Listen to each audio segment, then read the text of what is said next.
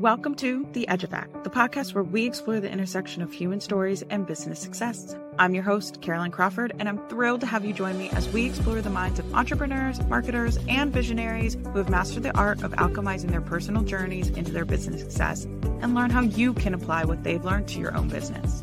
So, whether you're an aspiring entrepreneur, a seasoned business owner, or simply someone fascinated by the power of human stories, the Edge Effect is here to offer you insights, inspiration, and a fresh perspective on what it truly means to make your mark in the world. Get ready to be moved, motivated, and challenged as we embark on this incredible journey together. So let's begin. I'm Carolyn Crawford, and this is The Edge Effect. Okay, hello everyone. I am with the amazing Tina Ramaci, founder of Tiny Knot Co., a woman and mom owned brand that provides sustainable and comfortable baby apparel and accessories. Tina, welcome. I'm so excited to learn more about you, Tina and Tiny Knot Co. and the human story behind your brand. Thank you. Thank you for having me. So excited to be here. Awesome. Cool. Okay. So I want to dive in first with just the origin story of Tiny Knot Co. because I did a little bit of research on you and I thought it was very relatable origin story, but I think what I found there's a lot of things I found found interesting as I dug more into it and like how you got started and what's been important. So I just kind of want to give you the floor to share how did Tiny Knot Co come to be, um, and we'll dive into that process a bit more. Yeah, sure. So uh, in 2020, July of 2020, um, so almost three years ago to the day, I had my uh, baby girl Charlie and I, uh, this was in the height of COVID. So we were working from home and I was in a very toxic work environment before maternity. And um, when I had my daughter, I unfortunately battled some severe postpartum anxiety. Um, she had a lot of feeding issues and a, lot of sensitive skin issues, and she was fine. I was not fine. Um, and my maternity leave was four months long, and the joy of spending time with my baby was like stripped away because I was dreading going back to work. Mm. And it, honestly, even if it wasn't a toxic work environment, I was dreading it. You know, it's my first totally. child. I'm not mentally stable. Um, and before that, I've been in product development and design in accessories for the last 12 years. So that's kind of my my career background. And I always wanted to start something on my own, you know, whether it be a boutique or a brand because um, I've always been on the other side of it, right? So I designed mm-hmm. for like Walmart and QVC and, you know, a bunch of other big names. And I was always, you know, in the background, which was great. Um, but, you know, you never really get any credit for it. Totally. So when um, I've been thinking about like, what can I do on my own? Nothing really kind of s- stuck out to me. Nothing really inspired me. I had a few ideas, but I was always kind of uh, like worrying of like, who would buy from me and why like mm-hmm. why me you know a relatable um, fear by the way yeah i mean why me any anybody and everybody wants to start a brand so like who yeah. cares about tina from long island's brand you know mm-hmm. um but having my daughter and really being faced with this feeling of i need to make a change with my mental health and with my career now is the time because i was literally at my rock bottom breaking point my marriage was crumbling you know, my relationship with my friends was gone because I just went off the radar. And I said, um, you know, I was really struggling with breastfeeding. It was just a whole thing. And I said, okay, I'm done. I have to make a change. Um, I started visiting, you know, doctors and therapists, and they encouraged me to try and focus on a hobby that made me feel good. So I put a lot of bows on my daughter's head because I was on the fa- in the fashion industry. She had to look good, you know, and every time I put a bow on her head, it would leave an indent on her forehead, and oh that gosh. just made my anxiety spiral. Which you could you could con- compare it to like a sock imprint, not harmful, mm-hmm. but for me, it was like the end of the world. Um, and on top of that, she had uh, eczema and very sensitive skin, and I was introduced to uh, bamboo baby pajamas and when I found them, that first of all, they are so super lightweight. They were so soothing. They made her skin like incredible. It was like the only thing that didn't make her break out. So I was like, oh, great. Let me find some bamboo headbands. They didn't really exist. Um, so fast forward, uh, we launched uh, December 6th of 2021 with um, as a headband company and I have a patent pending design that doesn't leave a mark on the baby's head. So it's sewn in a way where the fabric, instead of getting tied like a traditional bow, the fabric actually goes into the bow and it lays flat against the head. Super comfortable. Um, and yeah, that's kind of how I got started. And we've snowballed into other products and and pivoted from there. Amazing. Oh my gosh. Okay, so I just think one, just to start, thank yeah. you for be, be sharing that part of your journey because that is not a hard. I mean, not not hard, not an easy part at all to one go through of course but also share with others. And so thank you for sharing that. And i know that myself and a lot of people can probably relate to it.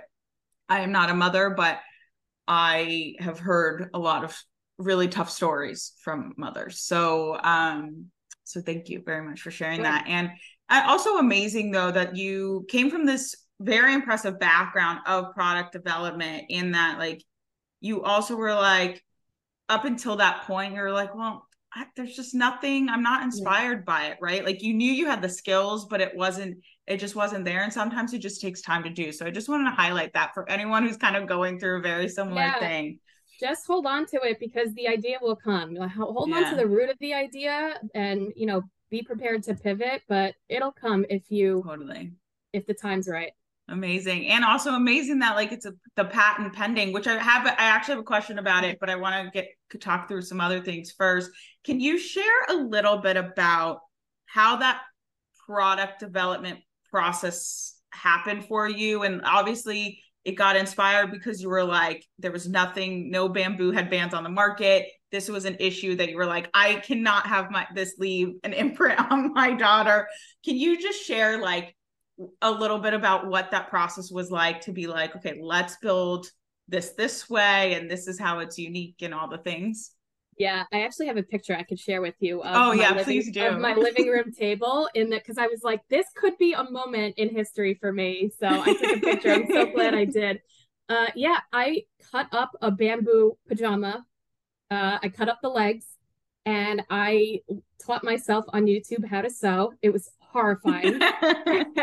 And I essentially just tried so many different ways on how to tie and sew the knot because it had to be sewn, it couldn't be tied, right? So mm-hmm. I, I, mm-hmm. it was a lot of trial and error. My poor daughter, I have pictures of like me holding like these buns to her head. So yeah, I just worked on a prototype in between feedings and naps, even though I should have been napping myself. Um, but it really took my mind away from you know the mental health struggles I was having, and I being kind of like hyper fixated, I perfected it, right? So it literally started with a cut up pajama. Uh, and then from there, once I found the design I wanted, next was the research phase. So it was okay, headbands are not a one size fits all because babies grow at an incredible rate in their first year of life. So I wanted to offer multiple sizes um, with finances being tight because I was bootstrapping and using my personal mm-hmm. savings. I decided, okay, I'm going to start with two sizes. So I went, this is like crazy. I went on the CDC website and I pulled the like growth chart of head circumference. Oh my gosh. hey, you got it. You got to do it. That's the market like, research for you. Because I was I was like, okay, so my daughter was like 4 months old and it fits her head, but then I had a friend whose daughter was the same age, but her head was in like the 100th percentile. I was like, this isn't going to fit her. so I took I spent like an embarrassingly long amount studying average head circumference and uh, perfecting the perfect sizing structure. So we have two sizes. One's extra small, small, which is uh, zero to six months, and then medium large, which is, six months to about 2T. Uh, and then from there, I was lucky enough to leverage some incredible relationships I've had through my product development years. Um, I had a really good business partner at the time. Um, she owned a handbag factory. She was struggling with COVID. We decided we want to try something together. So she took on the production part and and made the samples. And first I was sewing them myself, but then I was like, this is not sustainable. So uh, yeah, I hand drew all of the prints myself, um, having an Illustrator and Photoshop background. So all of the prints were original. So that took a lot of time to kind of, nice. I would draw a bunch of stuff. I would have my friends over and say, which prints do you like? What do you hate? What do you want? Uh, and then that's that's how the the initial stages went a lot of research a lot of research like a year of yeah. research i find that and maybe and I appreciate you like really stressing it because I find that like, and this is just one sliver of the whole business pie, right? But like, I find that like market research so often we just want to skip through because it can feel so like pointless. It's like, okay, I get the point, I get the point, whatever. But the more time you r- truly dig in spend and even just from just the marketing portion of it even spending so much time researching that market it just sets you up for long-term success i find. Absolutely. And it also saves you a lot of headache and financial mm-hmm. mistakes because you might think this idea is great and just like me i went on google and found it didn't it didn't exist. Uh it kind of does exist but it's about how you market it right? And also right competitive analysis is huge because you need to be so aware of what your competition is doing and identifying your white space going back to like who's going to buy from me. Why why would they buy from you? You know what is the difference? What what void do you fill? Down to pricing because the yeah. market dictates your price. I could think my headbands are worth $28 because i hand sewed them. Mm-hmm. that doesn't mean somebody's going to pay for it. So market the, the initial research like I had my daughter in 2020. I didn't officially launch until 2021. That was all research. And mm-hmm. I pivoted and changed my mind and changed the design 150 times based specifically on R&D. It's super wow. important. Wow, that's so interesting and I appreciate that you also use just the term you have to find your white space because I think even just looking at it like that because I find and I'm curious to know your thoughts on this but like I find that particularly for the marketing side, right? Of just, okay, there's, it's very rare to have a completely original, brand new idea. So if you're coming yes. in, you're going into a competitive market in pretty much every industry, in my, in my opinion. And so how you stand out is and like you just said earlier it's like it is how you market it and so i'm curious to know how did you determine what your white space was so definitely what I ran with was the fact that all of the prints were hand drawn. Uh, so they were very exclusive. I highlighted the fact that the business ownership was moms. Um, and I also highlighted the the patent, you know, so we had to get all the patent paperwork like straightened away before we could even say patent pending. Mm-hmm. And that was my white space because bows are bows and you can go on Amazon and you can get a variety pack for a dollar a bow. Ours are twelve ninety nine, but you know what? We spent a year researching them. They're comfortable, they're stretchy, they mm-hmm. don't they they solve a pain point, right? So that's that's my biggest thing was what is I found a pain point personally with my daughter's headband experience. Is it revolutionary? No. But I thought if I feel this way, somebody else might. And I started kind of gauging my friends' interest on like, mm-hmm. is this something or am I like wasting my time? And I found that no headband company was really focusing on comfort because mm-hmm. it's very easy to slap a synthetic or nylon bow on your baby, which no hate to any of those companies. They're beautiful. I did it the whole time. Right. But nobody was focusing on, hey, these look cute and your daughter's not going to rip them off because they're comfortable, you know? Right, right. That's such an important point and and thank you for sharing that. And I think even to the three main points that you brought up of like, you know, we are business mom business owners, which are so so important especially now to highlight. And then also to, you know, I like that you did you know can you share a little bit about like why the patent was so important from you? I can understand it from a business strategy standpoint but to even infuse it in the messaging was it yeah actually i don't want to make assumptions here so if you can share a little bit about the strategy behind that. Yeah. So number one ip to protect myself because mm-hmm. i did extensive research to see if something like this existed uh, before I even decided to market it this way because I'm not trying to steal somebody's idea. Even if sure. I think I thought of it, maybe I wasn't the first one, right? Um, and I think just having the words patent pending, the fact that the USPTO will even look at your application and and you know maybe they reject it, but it's a huge marketing ploy. So I not ploy, but a huge marketing sure. kind of benefit.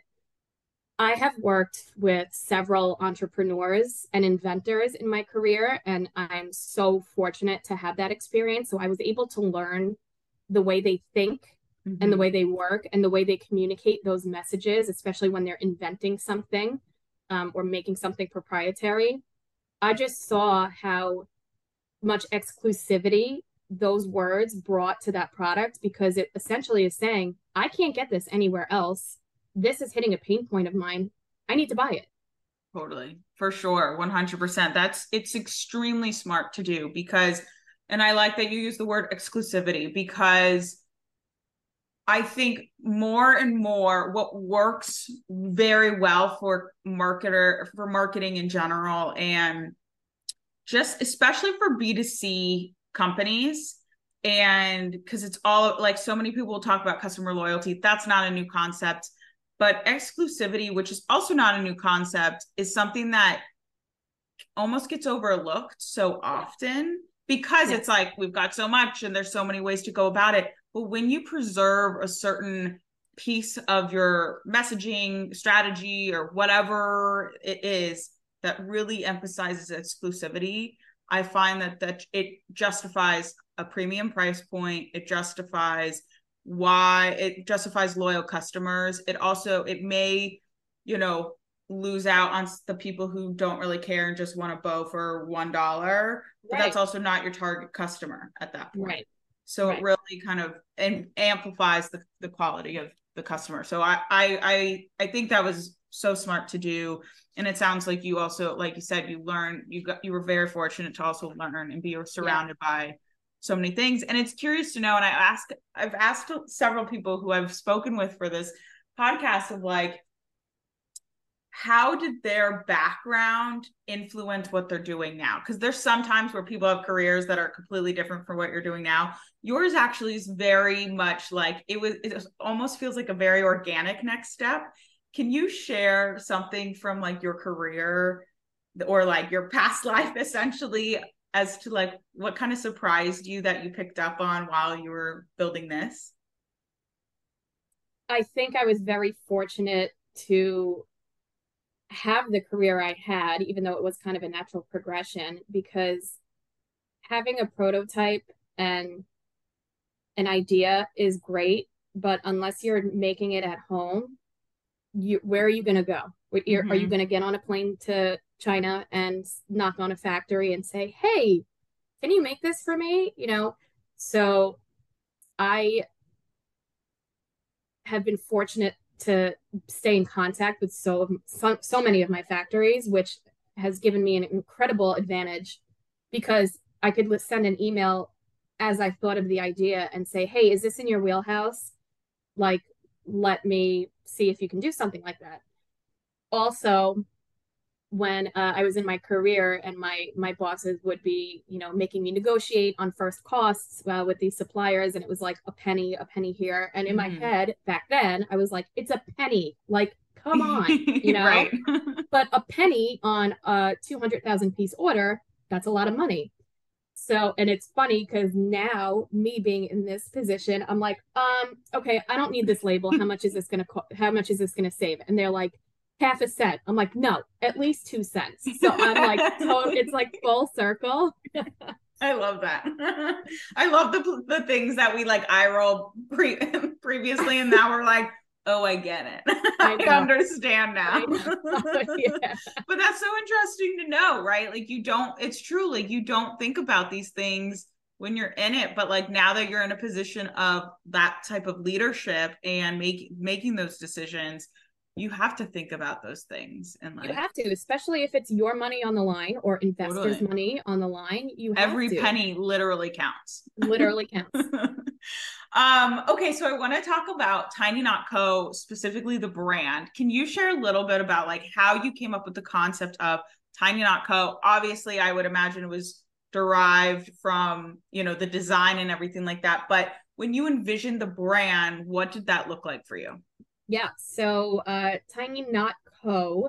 refers specifically. We started with like this um, this bun, I love the inventory setup behind you, by the way. uh, so we started with these kind of top knots, um, so just cute. because I didn't I didn't see a lot of them, and somebody gifted me an Amazon pack of of these kinds of styles for my daughter, and she had these big chubby cheeks, and they were so beautiful and so cute. so, um, we wanted to play on words uh, with this kind of bun, and also not having a traditional knot within it. Mm-hmm. Uh, so and tiny for tiny baby. So thus uh, Tiny Knot Co.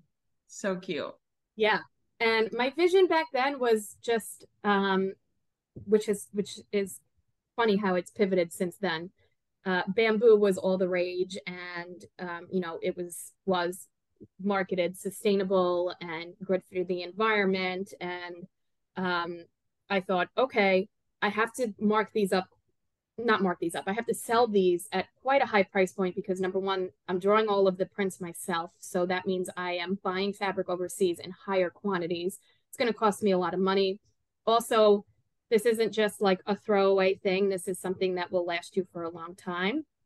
Um, it's bringing value and it's it's hitting a pain point. So my vision was to really be the go-to brand at that point for people with daughters that focused on comfort and sustainability, uh, which is interesting to say because since then and now it has come out that bamboo, once it's spun into this isn't new knowledge, but I think the, the consumer market is just kind of picking up on this.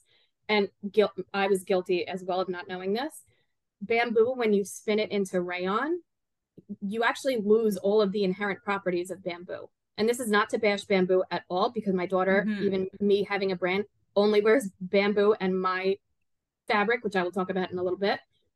Um, so, you know, the whole like hypoallergenic and clean production really isn't valid. And actually, the FTC is cracking down on mm. Walmart and Kohl's and um, I think another big box retailer that are making any sustainable claims against bamboo, saying it's not sustainable, it's not green. There's nothing wrong with it it's just not as environmentally friendly as people thought. And, you know, that social responsibility and all of that is a really, really big, important part of my life.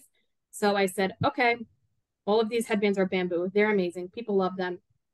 But what's next? What's actually sustainable?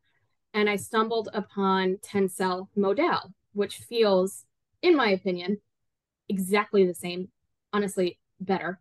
Um, and that's the direction we went so when we decided to go with Tencel Modal, we thought it was a really good opportunity to test the market with another product. Um, so we started with headwear and we did some mommy and me items. We did scrunchies, um, but it's a very limited market, right? Because it's mm-hmm. people with baby girls. So what's next? Pajamas. Every baby wears pajamas. Babies are going to be born every day, every year. It's not going anywhere. So um, March of this year, we launched our first um, baby pajama under our sub brand called Nourish and Snug. Um, and it's, uh, we started with this convertible footy. So it's got like on demand mittens. Oh my God, it's so cute. It's so on cute. On demand footies. Um, and the the name behind Nourish and Snug actually has meaning because Every item purchased from Tiny Knot Co. provides 10 meals to children facing hunger in the United States. And that's through our support of an incredible charity, uh, No Kid Hungry. Uh, so to date, we have been able to raise enough money to provide. I have to check today because we just went viral on TikTok. So this number could be like much bigger. But to date, we have raised enough to provide 7,000 meals to children. Oh my God. Incredible. Incredible. So, okay. Know, I'm so I've been waiting for this part to get brought up because I when I was like researching Tiny Knot, I one, I'm very familiar with No Kid Hungry. I've okay. loved the organization for years. For those that don't know, and maybe I'm butchering the, the description of this, but they basically aim to help um, end childhood hunger in the United States. And so people who donate, they basically supply free meals for children, right? Yes. And so so, anyways, what? I, okay, again, I have so many, so many comments about what you just shared with with everything. So, just to kind of touch, because I got really excited about this, you. It's so interesting that you created a sub brand with the name and meaning that ties directly back to this organization. Can you talk a little bit about how you basically put this type of giving back and this sort of donation piece into the fabric of the business? Can you talk about why that was versus being like, we don't we just donate or whatever like you truly made it part of the brand just based yes. on the name can you just share a little bit about that yeah i mean it's very easy to you know just make a donation and, and everybody that can do it does it and that's incredible but again to find that white space i really wanted to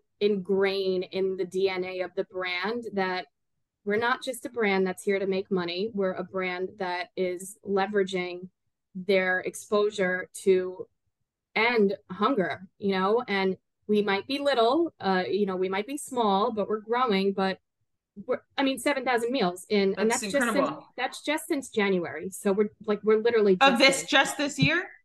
Yes. Oh my yeah. God. That's incredible. incredible. Yeah. Ugh. So, you know, I, sustainable material is expensive. And again, why is somebody going to spend 31 to $35 on a pajama, right? right? So, number one, we design it with extra length so they grow with the baby. So, you're not buying a new pajama every two to three months. Number two, I want I wanted people to feel good about their purchase. And initially when I set out this journey to you know start a brand, it was you know, like everybody else, I don't want to work full time for somebody anymore. I want to do my own thing. But I kind of had a humbling experience and I re- kind of just sat back and, and looked at my life and said, I'm fortunate. I'm not rich or wealthy by any means, but I live a comfortable life with my husband and my daughter. We live within our means. Why it's selfish to me to try and make myself rich when I am doing just fine. I want to give back and I want to provide parents with sustainable items that care for the planet. I want to provide items that last longer than your average baby item and something that you're going to buy and you're going to be so excited to put on your baby. And then you see the tag that says this item is providing 10 meals. I mean, you're going to feel incredible about that purchase. Mm-hmm. And not only that, you're going to make a child feel incredible. You're going to make a school system feel incredible. You're going to make, you're going to change so many lives by just this one purchase and not just mine, you know? Yeah. So I thought it was, I kind of went off the rails there, but I thought it was just very important to no, not at all. I love that, that. Drive that into our messaging is, mm-hmm. you know, you could feel good about where you're putting your money. Totally. I I love it. And it's not again, it hate to say it this way, but like eh, because I we we said the word earlier of like marketing ploy, and I don't and it isn't it is in the technical terms, sure, we could say like when you were talking about that messaging, but like it isn't at all because it's so genuine, right? Like, and I think yeah. a lot of brands, they're like, oh, we need to do this because they know that it's a market, it's going to help with the marketing. But it's so nice to see a brand that really is like, no, like we don't just talk like what talk the talk i'm now now i'm just butchering the whole analogy but like I gotcha. you know what i mean? Like they you are truly like no we have a sub brand related to it completely directly tied to helping this mission and and it's just so clear and genuine. So i'm i'm so excited that you've been even able to donate 7000 meals which is just for this year alone. That that's incredible. That's a thousand meals one uh, every single month. Like yeah. incredible, incredible. Yeah. I'm just like amazed, and it's such a good cause. And so, and I also love that it's so tied back to your mission in general, which was, yeah. and correct me if I'm off base here, but like truly, like the fabric of Tiny Knot Co. is like really just giving kids like they're more of making comfort for kids more accessible and that yes. even ties back into nourishing them as well yes. that makes sense yes. um that may maybe that was stretch but no that was that's, that's exactly it we nourish yeah. bellies and we keep your baby yeah. snug so I love it. I love it. Okay, so I want to talk about the actual marketing of it. You said you went uh, viral on TikTok. Can you share what happened and because I saw today on Instagram and uh, like some of what you posted and everything like that. And I just think the strategy was really cool. So I've tons of questions as I've had this entire time. But if you could share um, what happened and I'll probe for more. yeah, so completely unexpected. Um, I've been on TikTok since the the inception of my business, and I used to show up a lot more, but it's hard with a three year old. Uh, so I decided, okay, like, how can I spark my creativity and like get TikTok involved and like hold me accountable? So I actually let TikTok design this pajama. So I said, what do you guys want in a pajama? What are your pain points? What's the price? What are the colors? Like they made my following made every single decision, like everything. I have a whole playlist on it.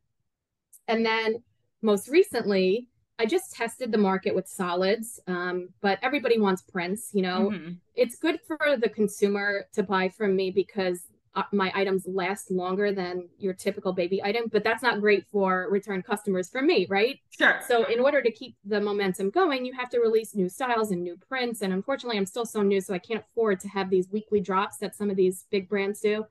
Um, but I said, okay, I'm going, I'm going heavy on a print. You guys are helping me. I drew a bunch of prints they picked it, TikTok picked it. And then I put it on my site and I have um, some brand ambassadors that work for me um, in, in social media that just kind of have affiliate marketing and, and help me kind of get the name out.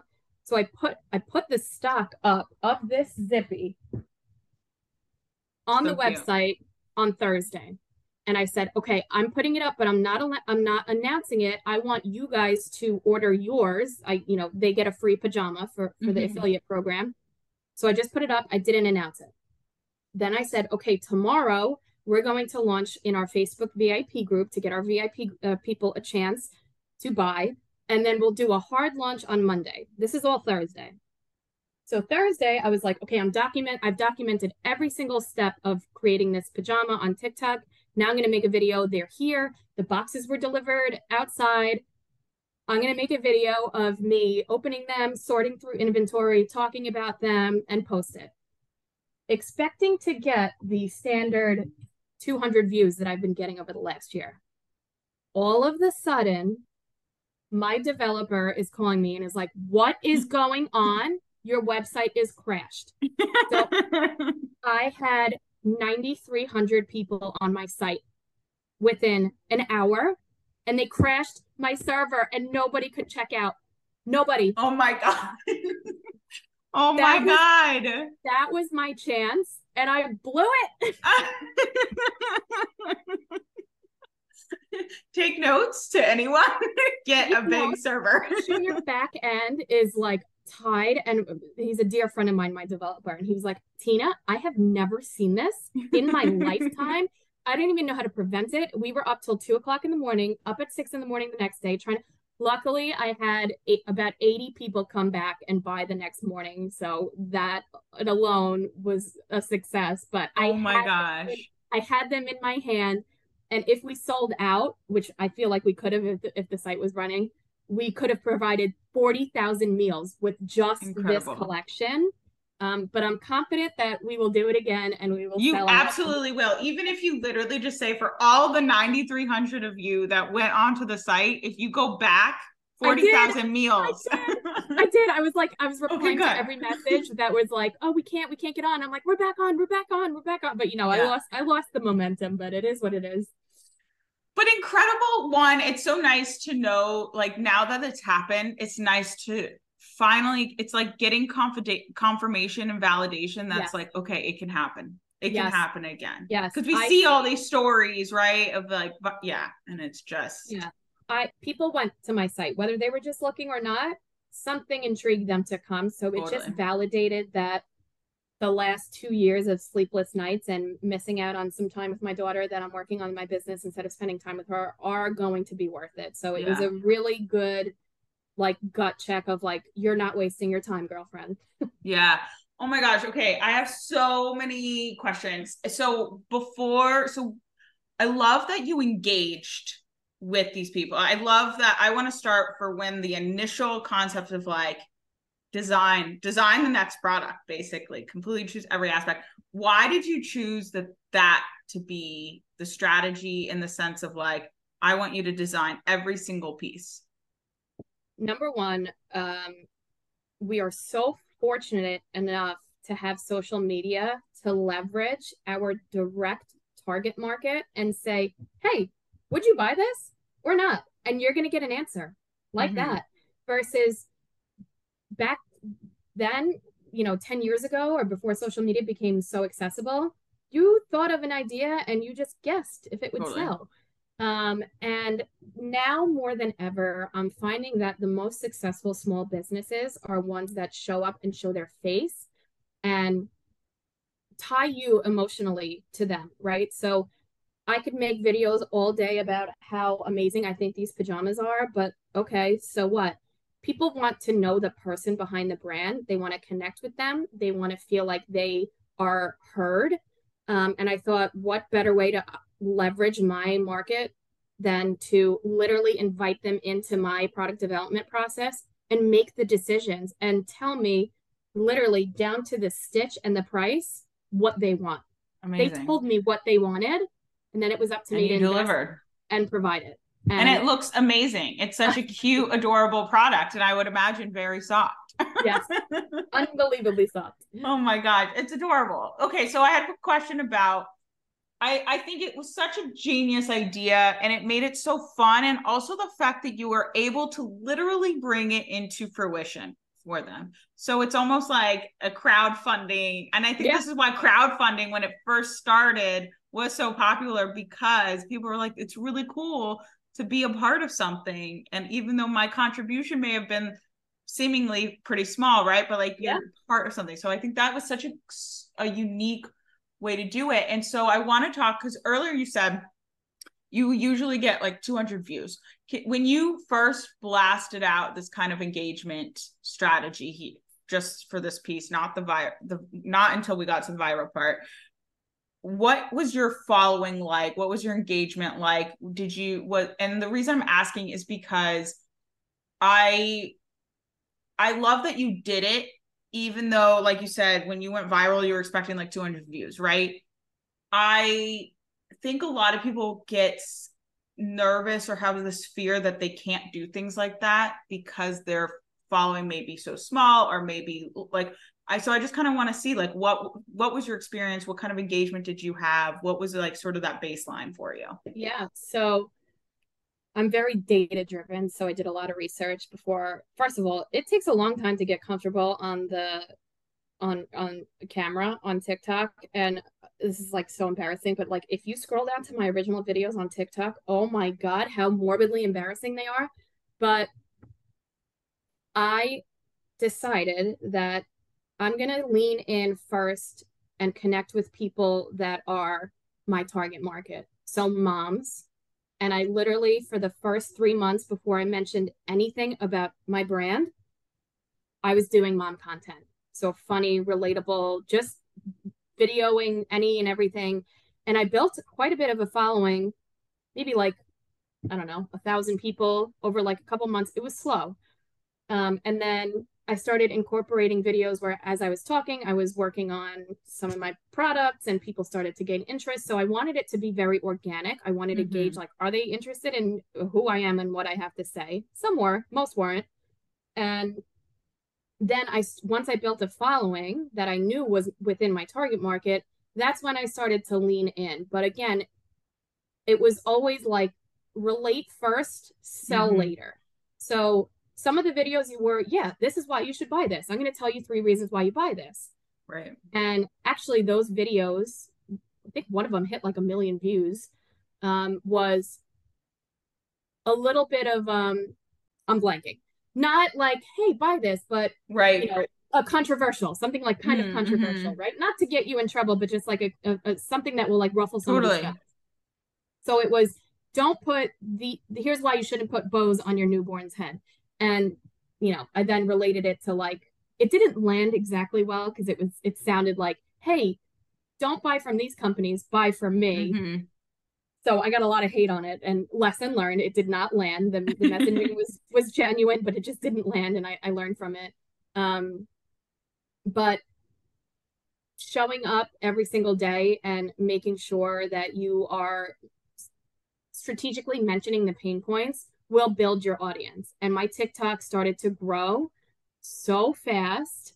I got to we're at 25,000 followers now. I think I, I got up to 21,000 followers like in like six, seven months.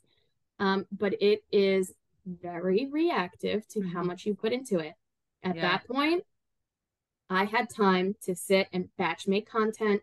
And I didn't care if a video got 10 views, 100 views. I was showing up. People were seeing my face and I was being consistent. And it eventually paid off. And then in the last eight months, while I have been working on product development for the pajamas, I haven't been showing up and sales have been slow. Mm-hmm. And that's it. And this last week, I got very lucky that a, a, video went viral because I've been stuck at like really low views. I thought I had it like down to a science, and then the algorithm like changes every single day. every day. um, but it just goes to show you that this video that I walked in, and I think the video before that was like, I don't even know what you guys want to see anymore. It doesn't even matter because nobody's going to see it. Like you could just feel my frustration. Right. Um, you gotta just keep doing it. And people told me that, and I was like, but I don't want to keep doing it. I don't want to waste my time. You know, yeah, gonna come when you least expect it, and you better be ready because I wasn't. Check the servers. Check your servers. oh my gosh. Okay, so I love, I love that whole journey because, and and I'm.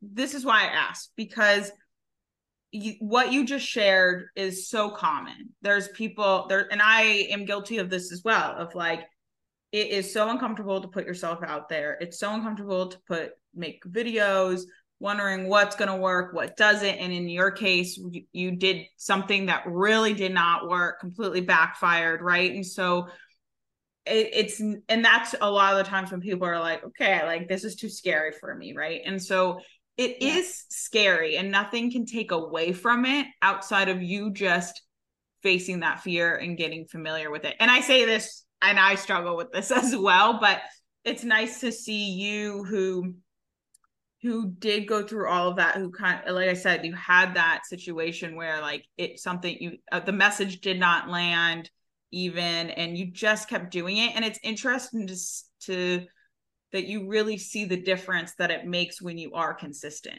and how it, it directly really ties to your sales. Because social media I think in some cases it's easy if that's if you're really just focused on social media you can kind of attribute sales. So i'm it's nice to see that like you were really able to see that like when we were scaled back or when i was not as consistent my sales did not perform the way that i wanted it to. It's absolutely absolutely reactive. If you show up it'll come. If you don't yeah.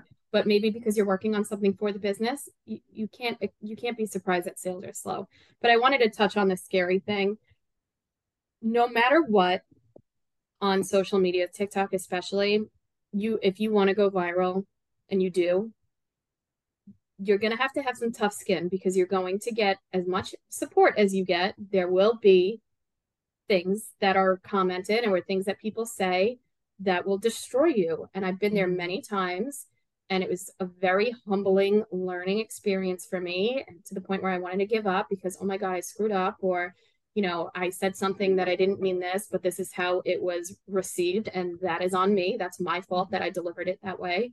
Um you're going to have to get comfortable with being uncomfortable on multiple levels but stay true to yourself and keep going because it's going to pay off you know when I was getting you know those comments of like you're bashing other people's business. I would never buy from you. And that was so not, I was trying to be like coy and it right. was a terrible approach. Um, it destroyed me. It destroyed me. And I was like, that's it. I'm done. I can't. So, you know, you really have to teach yourself to roll with the punches and take the opportunity to learn from any hate you may get on a video because it'll teach you something. It'll teach you something about yourself. It'll teach you something about your business. Um, but it is hard to hit record and start talking. It's totally it's, hard. it's so hard. And I, I, have two questions for you. One is I, I wanted to quickly touch on like the potential, the ruffling the feathers, because I think a strategy that or a tactic that I hear from a lot of other marketers at the risk of basically people being like you're bashing other marketers. I am yeah. truly not. Um I see a lot of people being like be controversial, do X, Y, and Z. And I understand the point of it, right? It's basically to kind of break a belief that exists, show them something else is new. However, when it's done in a way that feels potentially forced, and I'm not saying that in your case it did, but just when it's done in a way that maybe can come across that you're putting down something else or someone else like how did you how since you've learned this what has been the balance that you've kind of uncovered yeah so i you know i read all these things on tiktok to like not necessarily say to be controversial but something that's going to grab somebody's attention sure. that maybe they don't agree with and my intent was say something that's going to like pique somebody's interest mm-hmm. and then without bashing anybody or trying to intentionally bash anybody solve a pain point mm-hmm. learning that something is innocent in my head that to say like don't put bows on your newborn's head that was received as me putting fear into new moms heads mm-hmm. which is mm-hmm. the last thing i wanted and then looking back seeing that perspective be received, I was like, oh my God, that's exactly what this sounds like. That is terrible. That is literally the opposite of what I want to do. Right. Um, so I think there's a strategy. I don't think that the con- controversial thing is the way to go. I think more having a uh, initial hook, and everybody calls it talks about these TikTok hooks, which I hate, but it works. is you got to say something that's gonna yeah. like, hmm, I don't know yeah. if I agree with that, or whoa, that's really interesting, or mm, I don't know about that, but I'm curious to see this person's point of view. So I think I lean too heavy on the controversy. And again, sure. the controversy wasn't when I when I made that video, it wasn't I'm gonna scare moms and I'm gonna bash right. other companies. That's my controversy. No, right. it was like I'm gonna take something that I clearly don't believe in because I'm about to turn around and say, put this bow on your head. Yeah. But I'm going to be yeah. coy and say, don't do this to like be funny. It wasn't funny. It was terrible. Mm-hmm. Um, so be strategic, really run your ideas through another point of view because it's going to be received in a way that you might not be prepared for or intended. And once mm-hmm. it's out mm-hmm. there, it's out there. That's it. Yeah.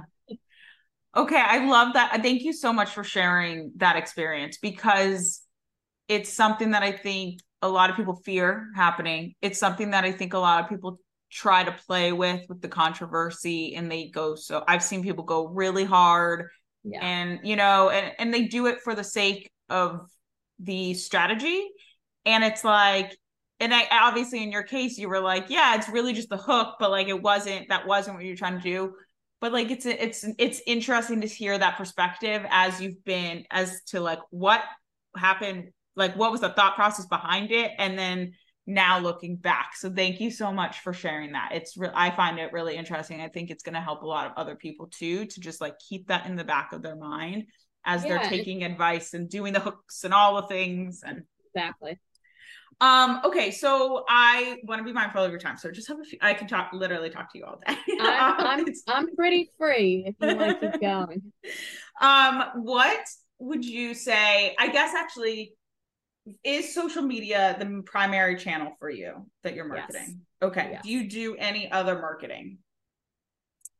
Dabbled with Google ads. Don't know what I'm doing. Um, so no.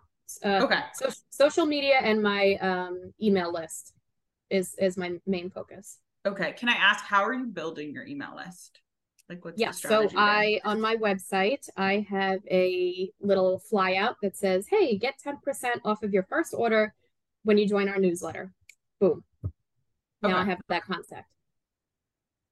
Okay, the reason I ask is because I'm one, I'm always curious, and also again, any tactics to, people could share. But uh, I'm curious to know. You mentioned, and we talked about this before, when you were able to see sales trends when you were when you were inconsistent.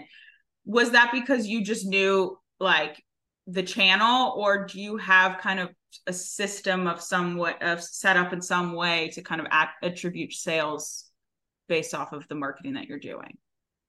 You mean how do I directly relate sales mm-hmm. to? Yeah. So um, Google Analytics is great because it shows you who's on your site, when, and where they came from. So when I was showing up on TikTok and I started to see a trend in like people are viewing, I would look on Google Analytics. Oh, there's 10 people on my site. Okay, this mm-hmm. is working. Or I blast out um, a newsletter and then I typically check my, you know, my live real time audience to see. Um, and then it tracks it for however right. many years you want. So I looked at the trend and I say, okay, let me look on TikTok and see if I had a viral video. Oh, yep, that's why I had 1,100 people. Uh, oh, you've had 20 visitors in the last month. That's horrible. Well, what did you do for your business this month? Mm-hmm. I was designing and developing product, but right. I wasn't showing up for social media. So how am I supposed to expect to get sales? So right. it's a direct data feed of your visitors, your numbers, you know, once you have enough data to look at your numbers from last year. Mm-hmm. Obviously, seasonality is very important. Like right now is a really terrible time to be in retail, um, but everybody's gearing up for the holidays. So, yeah. Well, thank you for sharing that because I think, and the reason I ask is because, like, obviously, people need to attribute marketing to sales, but marketing in general is very difficult to completely to have a direct tie the more marketing channels you have, the more difficult it is to know what really works and what doesn't. So it's nice that you are watching it in real time, being like, well, I have 10 visitors on my site right now. And go and this is what I just posted on Instagram. So it's like or TikTok. So it's like it's really interesting to see that viewpoint of like, no, you're watching it very closely to see yes. what works. And there there are other marketing initiatives too that I did where I worked with a incredible PR company for three months. Um, but I don't see a direct link. Mm-hmm. But I know that my name is getting out there, right? So I invested in PR. Totally. I got a lot of press because of it. But that because that article came out, I can't say, oh, this article came out this day. That's why I had 200 users. So totally. there is so much that's indirect, and it's it's hard to track. It's hard to. It's track. hard.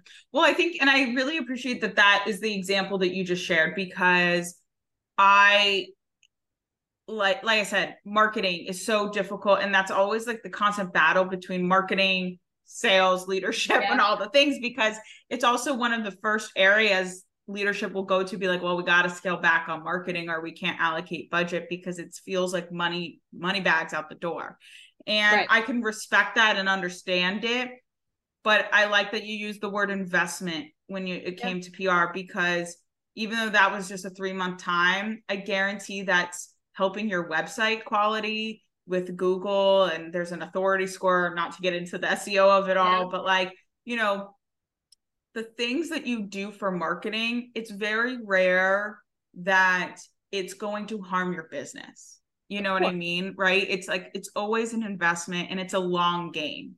And I think going back to kind of the one of the first questions I asked you is like, what's this vision of Tiny Knot Co. Right?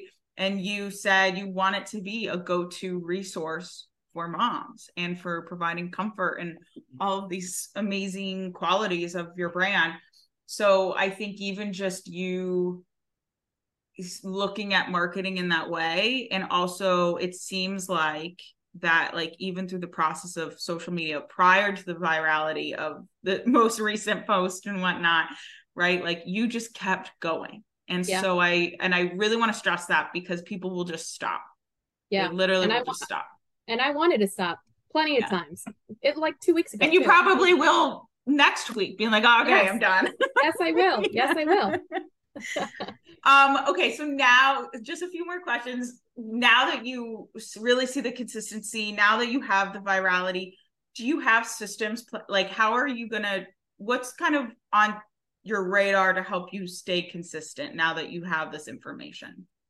So now that I've kind of uh, seen, you know, that this this is something and could be something, uh, we're did a whole server swap, so we're prepared for the next time that hopefully it happens.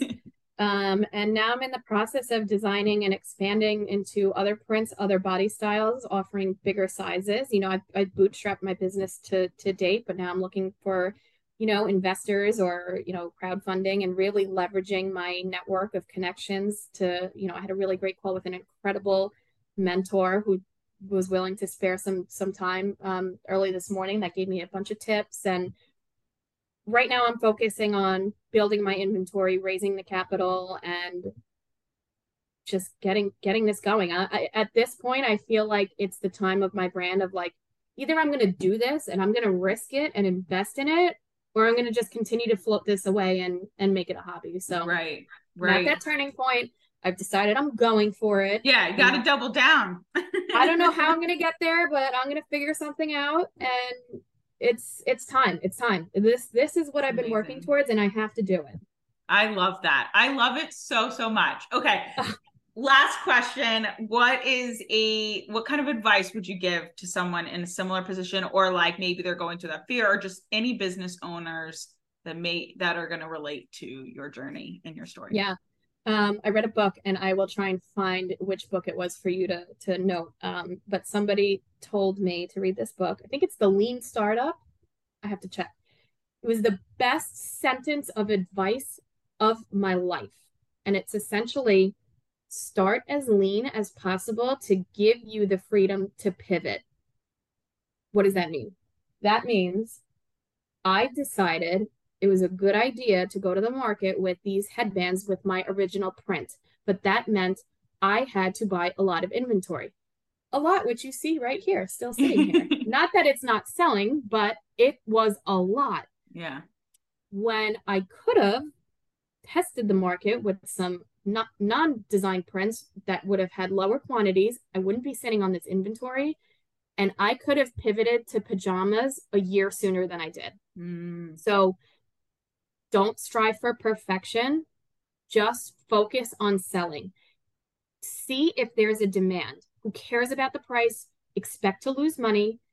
See if you can actually sell this, even at a loss. Who cares? You're going to get your costs down because that is going to save you a lifetime of funds and stress and heartbreak and burnout because then you can see okay nobody's interested in this thank god i started lean and don't have much inventory and now i can go to a craft fair and you know sell it. I'm just talking about physical products obviously right. not service based um start lean see if there's a demand then go from there.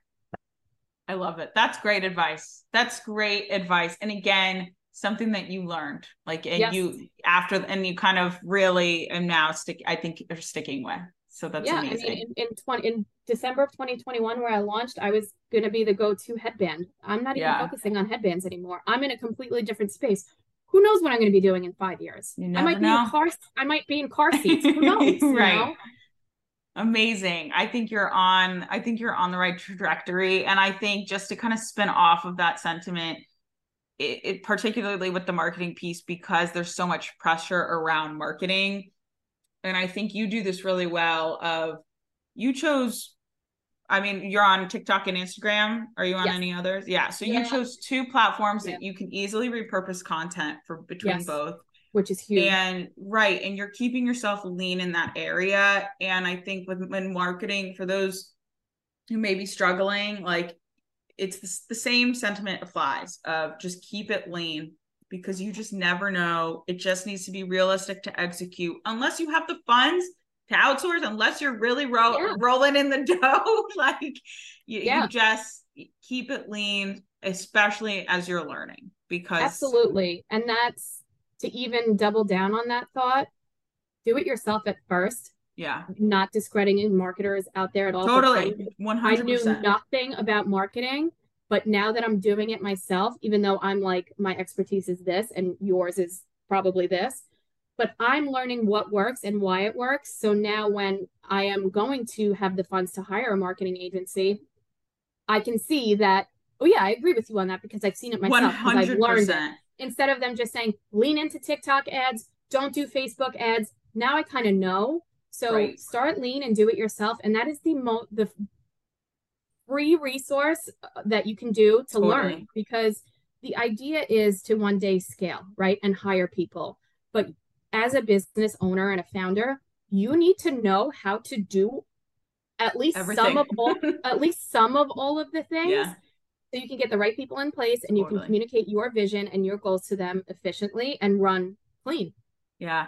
Okay. I'm so happy that you shared that because it's so, so important. And I think too, like so many business owners can go, jump the gun to outsource to do X, Y, and Z, like, and think because that's going to make them successful or they're lacking something, but you just have to try it yourself. You do. Obviously, you, do. you can delegate, you can outsource it, but the more you learn, now you are in a position to make extremely smart investments when you mm-hmm. are ready to delegate that and re- yes. when you can really find a partner who's going to work with you versus you being like at their mercy and them just kind of calling the shots and you're like well i don't know like now you can truly be like no i like this is what i've seen where like you have the knowledge and you have the general awareness you don't have to be an expert you just no. have to be more in control of your own investment decisions and not reliant on someone else.